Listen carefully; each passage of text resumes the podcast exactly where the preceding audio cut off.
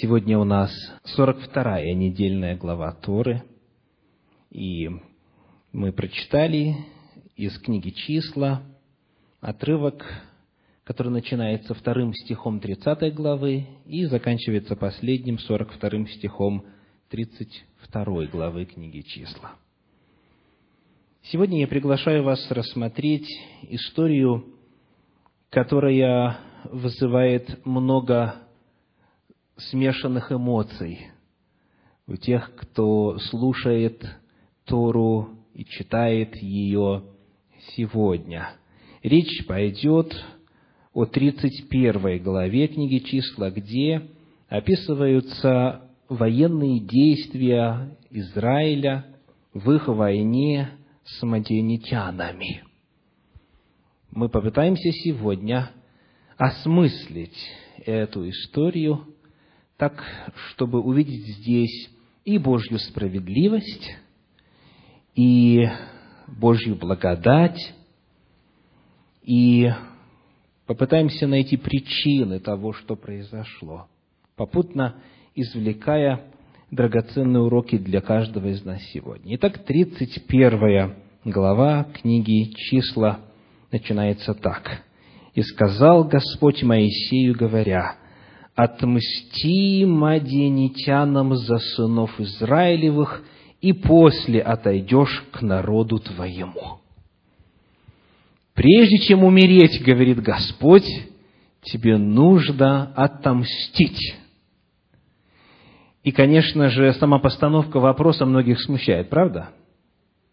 Призыв к мести – это нечто, что, как правило, не ассоциируется с Божьим характером любви и прощения. Что в действительности Господь желал осуществить через эту войну? Чего Он достиг? Для чего это было сделано? По какой причине? Давайте попытаемся посмотреть на эту историю во свете общебиблейского повествования об этом народе. Как всегда, нам нужно вначале построить хорошее основание. Если фундамент будет прочным, библейским, то уже на нем можно будет строить разумение этого повествования. Итак, кто такие мадианитяне? Кто такие мадианитяне? Откуда они происходят? Что этот народ собой представляет этнически? Приглашаю вас открыть книгу «Бытие», 25 главу, где мы прочитаем первые два стиха. Бытие, 25 глава, первые два стиха. «И взял Авраам еще жену именем Хитуру. Она родила ему Зимрана, и Акшана, Медана, Мадиана, Ишбака и Шуаха. Мадиан – это один из сыновей Авраама. Это ребенок, сын, который родился ему уже после смерти Сары, когда Авраам женился еще раз. Эти дети произошли у него от его второй жены Хитуры. Итак, оказывается, Мадиан, как и Измаил, как и Исаак – это все дети патриарха Авраама. Корни этого народа таким образом уходят в одну из самых богобоязненных и благочестивых семей того XIX века до нашей эры. Сам Авраам, патриарх, был их отцом. Это сразу же говорит нам о том, что мадианитяне не были людьми неведающими, неведающими в отношении воли Божьей. Они произошли из дома Авраама, а Господь Аврааму повелел, как говорит э, книга Бытие, своим потомкам, всем, кто родится после у Авраама, заповедовать ходить путем Господним. Кто записывает, запишите Бытие 18 глава, 19 стих. Бытие 18, 19. «Ибо я избрал его для того, чтобы он заповедал сынам своим и дому своему после себя ходить путем Господним, творя правду и суд, и исполнит Господь над Авраамом, что сказал о нем. Итак, Авраам воспитывал и Измаила, и Исаака, и Мадиана, всех своих сыновей, дом свой после себя воспитывал, еще раз как? Ходить путем Господним, творя правду и суд. Таким образом, в культуре этого народа, в истории этого народа жило знание воли Божьей, жило знание заповедей Господних, путей Господних, воли Божьей на протяжении времени с самого начала их существования. Теперь очень интересно задать вопрос такой. Сколько времени прошло вот с того момента, как Мадиан родился, с того момента, как жил патриарх Авраам, до истории, произошедшей перед завоеванием хананских земель, до того, что произошло в 31 главе книги числа. Сколько лет прошло от Авраама до истории, которую мы изучаем сегодня? Значит, послание Галатам, послание Галатам 3 глава стихи 16 и 17 говорит на эту тему следующее. Галатам 3 глава, стихи 16 и 17. «Но Аврааму даны были обетования и семени его, не сказано и потомкам, как бы о многих, но как об одном, и семени твоему, которое есть Христос. Я говорю то, продолжает Павел, что завета о Христе, прежде Богом утвержденного, закон, явившийся спустя 430 лет, не отменяет так, чтобы обетование потеряло силу. Итак, Бог дал Аврааму обетование, и спустя 430 лет было дано законодательство на Синае. Закон в письменном виде явился 430 лет спустя. Так? Сколько было лет Аврааму, когда Господь дал ему это обетование? О благословении в семени его всех народов. Ему было 75 лет. Об этом говорит 12 глава книги «Бытие». Господь говорит, «Выйди, я произведу от тебя великий народ, и благословятся в семени твоем все племена земные». Аврааму было 75 лет, когда Господь дал ему это обетование. И вот, когда ему исполнилось 100 лет, у него рождается Исаак. Помните ли вы, сколько ему было лет, когда Сара умерла? сто тридцать семь. Кто конспектирует, запишите, пожалуйста, книга «Бытие», 23 глава, 1 стих, Бытие 23, 1.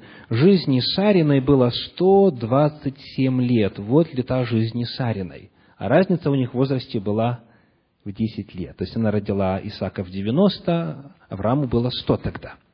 Итак, когда Сара умирает, Аврааму 137. Если он женился сразу же после смерти Сары, женился на Хитуре, то тогда потенциально первый из сынов, в числе которых и Мадиан, мог у них появиться, когда ему было лет 138.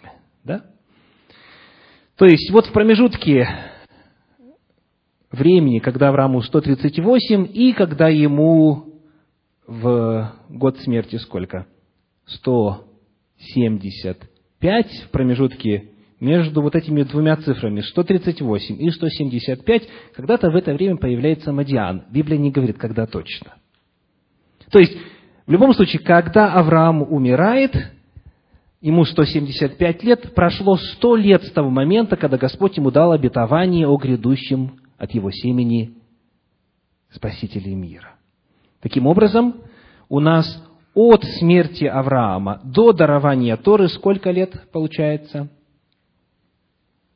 Не 430, а, а 330, на 100 меньше. Еще раз повторим для тех, кто математику уже перестал в своем сознании держать. Ему 75, когда обетование дано, ему 175, когда он умирает. И вот от момента дарования обетования до момента дарования Торы 430, соответственно, со дня смерти, с года смерти, 330 лет. Теперь 330 лет – это много или мало? В ту эпоху, в тот период. Это очень немного. Если Авраам жил 175, его сыновья чуть меньше, на пару десятков лет, так все равно продолжительность жизни была большой. То есть получается, что вот в этот момент, когда происходят описываемые события, э, со времени дарования Торы прошло уже 40 лет, принципе, что касается вот продолжительности эпох, продолжительности э, поколений, прошло не так и много. То есть можно сказать, что Мадиан родился пару поколений назад и был воспитан ходить путем Господним. То есть, иными словами, не так много времени прошло, чтобы знания о Боге испарились из этого народа, из среды этого народа. То есть это люди, которые, которые были родственны евреям, это те, которые знали волю Божью. Вот это вот первый очень важный факт, который необходим для осмысления того, что же произошло и почему случилось то, что Господь повелел. Итак, они волю Господню знают. Тем не менее, несмотря на свое знание воли Господней, Священное Писание делает нам очень тревожные намеки в отношении их духовного состояния. Давайте откроем с вами книгу Исход, вторую главу, стихи с 15 по 19. Исход, глава 2, стихи с 15 по 19. И услышал фараон об этом деле и хотел убить Моисея. Но Моисей убежал от фараона и остановился в земле Мадиамской и сел у колодезя. У священника Мадиамского было семь дочерей. Они пришли, начерпали воды и наполнили корыто, чтобы напоить овец отца своего. И пришли пастухи и отогнали их. Тогда встал Моисей и защитил их, и напоил овец их. И пришли они к Рагуилу, отцу своему, и он сказал, что вы так скоро пришли сегодня? Они сказали, какой-то египтянин защитил нас от пастухов и даже начерпал нам воды и напоил овец. Моисей убегает от преследования фараона, боясь фараона, убегает из Египта в землю Мадиамскую. Значит, эта история происходит за сколько лет до 31 главы книги числа? За? Ну, легко. Сколько Моисею, когда он убежал из Египта? Ему 40. Так? Сколько он пробыл там в пустыне, пася овец своего еще сорок. И сколько они ходят по пустыне с израильским народом? Еще сорок. Да? А Господь говорит Моисею, прежде чем умрешь, отомсти мадиентянам. А умирает он в каком возрасте? В 120 лет. То есть 80 лет прошло, да, вот с этой истории, с момента этой истории. То есть с тех пор, как Моисей именно к мадинитянам убежал. И вот эта история, история, произошедшая у колодца, и реакция Иофора на происшедшее, очень многое, в общем-то, нам рассказывает. Смотрите, что вызвало у Иофора то обстоятельство, что сегодня дочери рано пришли. Удивление, да? Он говорит им, что вы так скоро пришли сегодня? То есть, нечто необычное случилось. Как правило, они приходили значительно позднее. Почему они приходили позднее? Потому что их пастухи постоянно обижали. Да? То есть, если бы не Моисей там, то было бы как вчера и третьего дня. И вот вопрос. Каков статус Иофора среди мадианитян? он священник, то есть поязыческий жрец. Еще один вопрос, каков статус жрецов, каков статус духовенства в народах, у язычников. Они высшая каста, они высшее сословие. А этого священника не особо жалуют в этом народе. Почему? Ну, еще один вопрос. Скажите, насколько совпадало мировоззрение Моисея, знающего истинного Бога, и мировоззрение его тестя Иофора? Да, они одинаково верили. И это чуть дальше еще больше видно, когда Иофор приходит э, к Моисею в пустыню, когда они стоят станом у горы Сина и так далее. То есть, смотрите, у Моисея и Иофора, и семьи Иофора одинаковые взгляды, что касается Бога и веры. Это Авраамовы взгляды. Так? То есть это законы Божьи, это знание, которое передавалось из уст в уста и которое сохранялось в этой вот линии богопоклонников. Но этот тесть Моисея и Афор, тот, который позднее стал тестем Моисею, он среди своих соплеменников популярностью отнюдь не пользуется. То есть мы видим, что дочерей его притесняют. Это показывает, что в сравнении с э, мировоззрением и понятиями, царившими в Мадиаме на тот момент, еще за 80 лет до описываемых событий, это мировоззрение противоречило воле Божьей. То есть они, к сожалению, отступили. Они уже не шли путем отца нашего Авраама. Еще раз повторим люди знающие, выросшие в среде благочестивой семьи, получившие знания непосредственно от родоначальника всех верующих Авраама, они спустя буквально поколение другое решают идти против. Они отступают от Господа. И грех этот по своей природе, ввиду краткости времени, сознательный. Итак, зная это, давайте пойдем дальше. Что теперь происходит здесь, в 31 главе книги числа? Читаем снова первые стихи, стихи с 1 по 3. Числа 31 глава, стихи с 1 по 3. «И сказал Господь Моисею, говоря, «Отмсти мадиничанам за сынов Израилевых, и после отойдешь к народу твоему. И сказал Моисей народу, говоря, вооружите из себя людей на войну, чтобы они пошли против мадианитян совершить мщение Господне над мадианитянами. Какая фраза обращает сразу на себя внимание? Мщение Господне. Это не месть человеческая, это не результат злобы, или же гнева.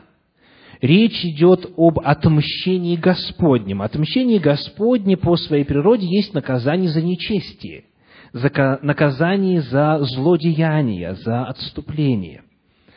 И теперь нам важно вспомнить уже вот эту свежую предысторию описываемых в 31 главе книги числа событий. За что отомстить? За что конкретно? В 22 главе книги «Числа» стихи 4 и 7 рассказывают. 22 глава, стихи 4 и 7. «И сказались маавитяне старейшинам Мадиамским, «Этот народ поедает теперь все вокруг нас, как вол поедает траву полевую». О ком идет речь, о каком народе? Об Израиле. Итак, мавитяне сказали старейшинам мадиамским, израильтяне тут все вокруг нас поедают. И пошли старейшины моавитские и старейшины мадиамские с подарками в руках за волхвование и пришли к Валааму и пересказали ему слова Валаковы. Итак, вот в этой непосредственной предыстории мадианитяне хотят навести проклятие на Израиля. Они хотят уничтожить его при помощи колдовства. И они за это несут подарки. То есть маавитяне и мадинитяне объединяются и идут к Валааму для того, чтобы тот мог проклясть народ Божий. Итак, они хотели уничтожить Израиля путем колдовства. О том, что из этого вышло, мы с вами уже говорили пару недель назад, когда изучали 25 главу книги «Числа». И вот теперь дальше – 31 глава книги числа стихи с 14 по 16. Еще одно действие мадинитян. С 14 по 16. «И прогневался Моисей на военачальников, тысячи начальников и сто начальников, пришедших с войны, и сказал им Моисей, «Для чего вы оставили в живых всех женщин? Вот они, по совету Валаамову, были для сынов Израилевых поводом к отступлению от Господа в угождении Фигору, за что и поражение было в обществе Господнем.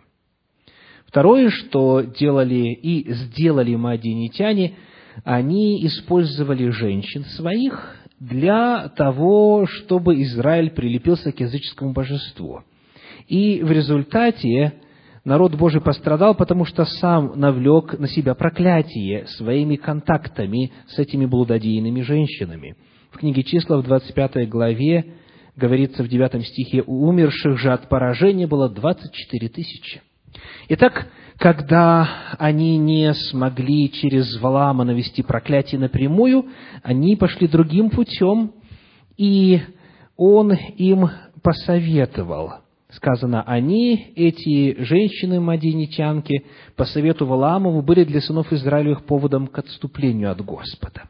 То есть, смотрите, что происходит. Вот эти военачальники, тысячи начальники и так далее привели в стан тех самых женщин, то есть пощадили им жизнь, тем самым женщинам, которые совсем недавно соблазнили и успешно соблазнили израильский народ, и в результате было поражение 24 тысяч. Что же такое они умели, эти женщины? Об этом, в принципе, довольно много сегодня уже известно. Я прочитаю вам небольшую выдержку из книги исследователя Вардимана, из книги «Женщина в древнем мире», страница 251. Он говорит, имелись специальные храмовые школы, в которых девушки – учились выполнению своих специфических обязанностей и задач, получая уроки танца, пения, игры на струнных инструментах, культовых ритуалов, а также искусства любви. Благодаря такой подготовке они высоко ценились. Речь идет о том, что обозначается термином сакральная проституция, то есть священное блудодеяние. Эти женщины были э, специалистами по возбуждению похотей в э, мужчине и склонению его к культовым обрядам, в результате чего человек соприкасался напрямую с бесовским миром, с нечистыми духами. Вот какого качества были эти женщины. Они получали специальное образование, э, как соблазнять, как воздействовать, чтобы человек, потеряв голову и душу, и все в придачу, оказывался в плену у дьявола. Так вот, Валак их научил. Он их научил, сказано. И вот таким образом они стали поводом к отступлению от Господа. Вот почему Моисей был так возмущен и разгневан – он говорит, почему вы этих женщин оставили в живых и привели их сюда, к нам, в стан? Мало было, что 24 тысячи погибло. Сейчас еще больше может погибнуть. Итак, когда мы пытаемся понять причины того, что произошло с самоденитянами, очень важно помнить их сознательное отступление, важно помнить их попытки колдовские навести проклятие на израильтян, чтобы уничтожить их, важно помнить особую роль женщин, которые привели к гибели многих тысяч в народе Божьем. И вот Это описывается, в частности, один из этих случаев в 25 главе книги «Числа», стихах 6 и с 14 по 18. «Вот некто из сынов Израилевых пришел и привел к братьям своим маденитянку в глазах Моисея и в глазах всего общества сынов Израилевых, когда они плакали у входа скинии собрания. Имя израильтянина, который убит с маденитянкой, было Зимри, сын Салу, начальник поколения Симеонова, а имя убитой маденитянки – Хазва. Она была дочь Цура, начальника Амофова, племени Мадиамского – и сказал Господь Моисею, говоря, «Враждуйте с маденитянами и поражайте их, ибо они враждебно поступили с вами в коварстве своем, прельстив вас с Фегором и Хазвою, дочерью начальника Мадиамского, сестрою своей, убитую в день поражения за Фегора». Итак, этот народ описывается в Священном Писании довольно ясно, что касается их духовности, что касается их устремлений, что касается их действий прямо перед тем, как произошли события 31 главы.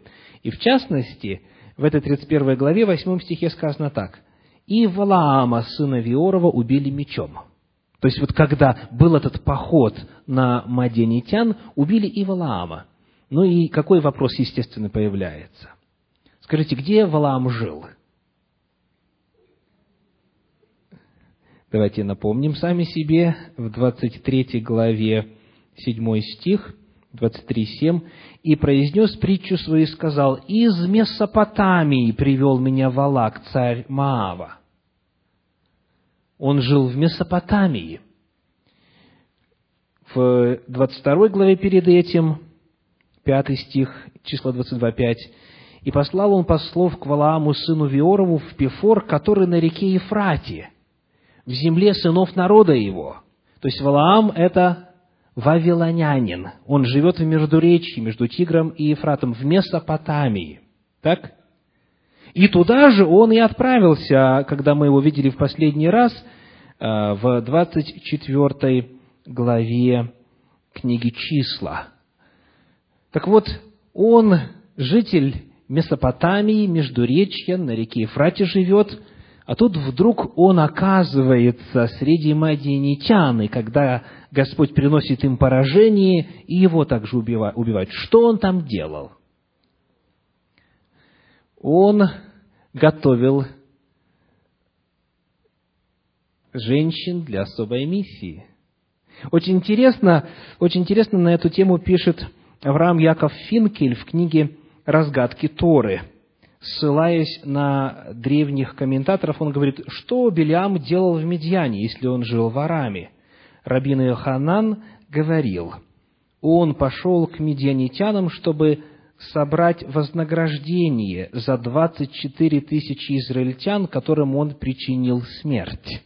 У них был там договор, если вы помните, они пришли к нему с подарками за волхвование, он вначале не принял, потом ему не удалось проклясть их словесно, и он поработал среди мадианитян, мадианитян для того, чтобы они женщинами своими соблазнили евреев. И таким образом пришло проклятие. И вот согласно э, Равину Яханану, он там находился, потому что пришел плату получить. 24 тысячи ему удалось уничтожить благодаря данным им советам. Очень э, емко и по сути об этом пишет Равин Гирш. Ныне, перед смертью, Моше было приказано нанести удар по медианитянам, чтобы оберечь свой народ от влияния безнравственности и идолопоклонства. Цель этой войны состоит не в том, чтобы отомстить врагу или сокрушить его, а в том, чтобы осуществить духовное и нравственное освобождение Израиля от медианских интриг. И дальше он продолжает, подлинным врагом Израиля является не тот, кто стремится к его физическому уничтожению, а тот, кто помышляет о его нравственной и духовной гибели.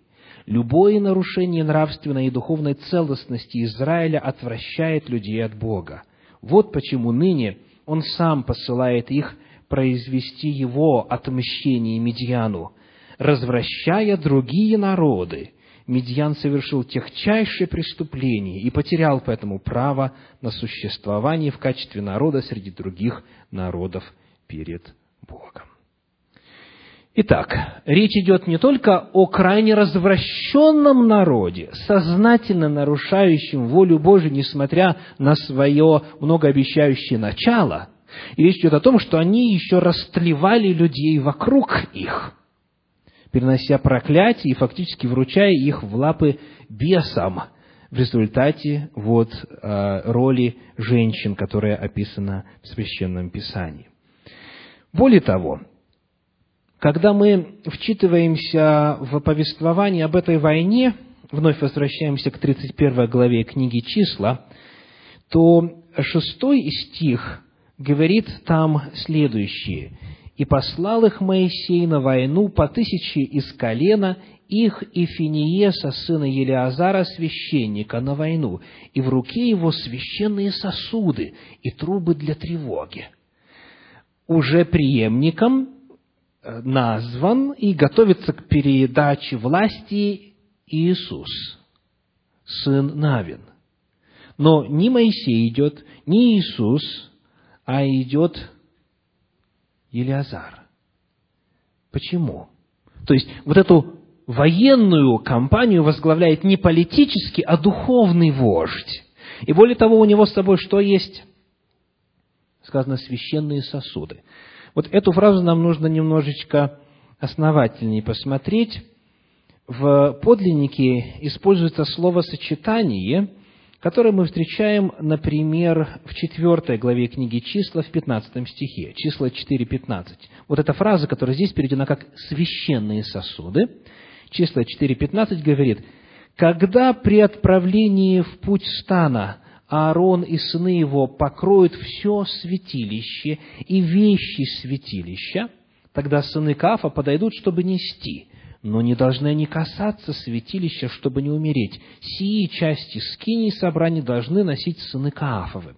Фраза, которая у нас переведена как «священные сосуды» в шестом стихе 31 главы, в 15 стихе 4 главы переведена как «вещи святилища». Вещи святилища. И согласно традиционному пониманию в иудаизме, эти вещи, эти предметы священные, это в первую очередь ковчег. Ковчег Завета. Именно потому позже, уже во времена филистимлян, ковчег Завета был взят, чтобы пребывать, был взят, чтобы пребывать с войском в качестве духовной защиты в качестве гаранта Божьего покровительства народу. Так вот, они идут со священными предметами, предположительно с ковчегом и другими, они идут со специальными священными трубами, и возглавляет все это шествие священник, а не полководец. То есть Тора вновь, вновь подчеркивает что? Духовную природу этой миссии. Это не война в обычном смысле этого слова. Это именно, как и сказано, Божье отмщение. И это подчеркивается тем, как эта военная кампания была организована. Вновь, как пишет Гирш, эта кампания отличалась тем, что велась ради высочайших нравственных и духовных целей – и поэтому присутствие Коэна, то есть священника, рядом со скрижалями закона и трубами святилища, которыми призывали божественную помощь, было вполне уместным. Следующий очень интересный момент рассмотреть заключается в количестве людей, которые пошли на войну. Помните, сколько их было? По тысяче от каждого колена. Сказано, 12 тысяч пошло. Есть у нас информация о силах противника? о количестве мадианитян.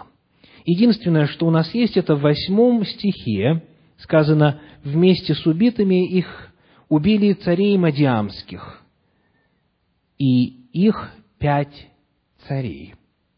То есть, если пять царей, соответственно, пять царств, ну и даже самое захудалое царство что-то собой в количественном отношении, да, и представляет. То есть, Двенадцать против пяти царств. Двенадцать тысяч против пяти царств. Вновь Тора подчеркивает, что здесь требовалась более чем человеческая сила для того, чтобы эту миссию осуществить. И в действительности так и было. Вот что говорит Священное Писание в 31 главе, в 49 стихе, числа 31-49. «И сказали Моисею, рабы твои сосчитали воинов, которые нам поручены, и не убыло ни одного из них». Представляете? Ни одного иудея не погибло. Как такое возможно? Чуть позже, в 10 главе книги пророка Исаи, в 26 стихе мы найдем такую интересную информацию. Исаия 26, вернее, 10 глава, 26 стих. Исайя 10, 26. «И поднимет Господь Саваоф бич на него, как во время поражения Мадиама у скалы Арива, или как простер на море жезл, и поднимет его, как на Египет». Что эта фраза означает? Как простер на море жезл. Какие события вспоминаются? это выход из Египта и раздвоение вод Красного моря, когда воды стояли стеною. Так вот, событие наказания Мадиаму по природе своей сродни тому, что произошло, когда разделились воды Красного моря. Еще раз прочитаю. «И поднимет Господь Саваоф бич на него, как во время поражения Мадиама у скалы Арива, или как простер на море жезл и поднимет его, как на Египет». То есть, вот эти два события представлены как равнозначные события по своей природе. То есть, там, во время поражения Мадиама, во время Божьего отмщения Мадиаму, Божье чудо имело место – речь идет не столько о том, на что были способны иудеи с их двенадцатью тысячами, сколько о том, что сделал Господь во время этой военной кампании. Ну и с этой мыслью мы с вами встречались уже неоднократно. В принципе, завоевание ханаанской земли было, помните, чем? Градом, шершнями, замешательством в земле, ханаанской, в стане врагов и так далее, и так далее. То есть здесь произошло чудо. Мы даже не знаем, кто-нибудь из иудеев физически убивал кого-то или нет. Мы даже этого не знаем. Чуть позже подобное произойдет во время завоевания Иерихона. Стена рухнула не от стенобитных машин, от того, что священники шли впереди, затрубили трубами и так далее. И здесь тоже трубы присутствуют. То есть, иными словами, у нас нет фактически описания самих военных действий. У нас нет описания того, что там физически происходило, какую роль Бог сыграл, какую роль народ сыграл. Но совершенно определенно то, что произошло, это было чудо, Божье чудо, это было Божье действие, потому что это было Божье наказание.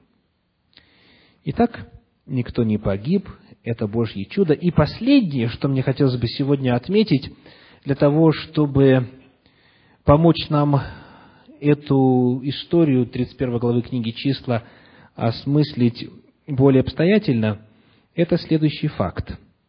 Скажите, если читать только 31 главу, сколько было истреблено мадианитян по 31 главе?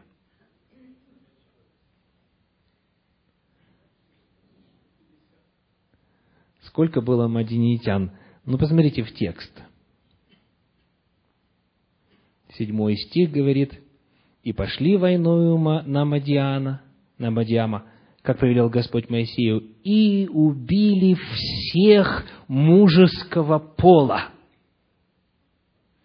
То есть, впечатление однозначное, другого быть не может. Мадианитяне полностью истреблены, да? Ну, так, если дальше не читать. Вот посмотрите, что происходит в истории чуть позднее, буквально чуточку позднее, шестая глава книги Судей. Шестая глава книги Судей, первые шесть стихов. Шестая глава, первые шесть стихов. «Сыны Израилевы стали опять делать злое пред очами Господа, И предал их Господь в руки мадинитян на семь лет. Вот это да. Господь предал их в руки мадианитян. Каких мадианитян? Откуда они взялись? Все были уничтожены, да? Тяжела была рука мадинитян над Израилем, и сыны Израилевы сделали себе от мадинитян ущелья в горах, и пещеры, и укрепления. Когда посеет Израиль, придут мадинитяне и амаликитяне и жители Востока, и ходят у них, и стоят у них шатрами, и истребляют произведения земли до самой Газы, и не оставляют для пропитания Израилю ни, ни овцы, ни вала, ни осла, ибо они приходили со скотом своим и шатрами своими, приходили в таком множестве, как саранча. Им и верблюдам их не было числа, и ходили по земле Израилевой, чтобы опустошать ее, и весьма обнищал Израиль от мадианитян.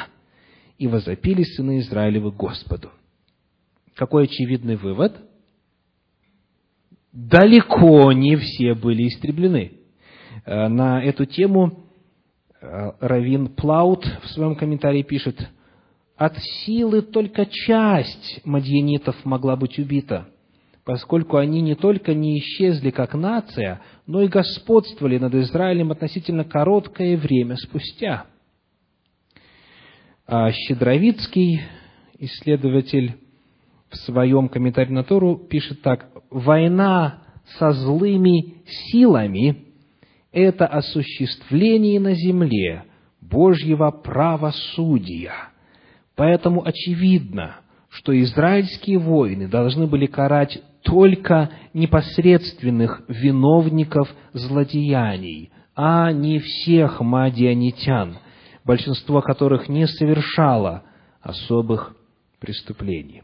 Еще один очень важный вывод заключается в том, что это не было поголовное истребление. Да, они всех, в действительности всех умертвили, но всех из числа кого?